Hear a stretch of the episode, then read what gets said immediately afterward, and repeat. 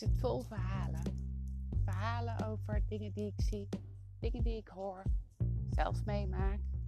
En ik zoek altijd naar een manier om die verhalen te uiten.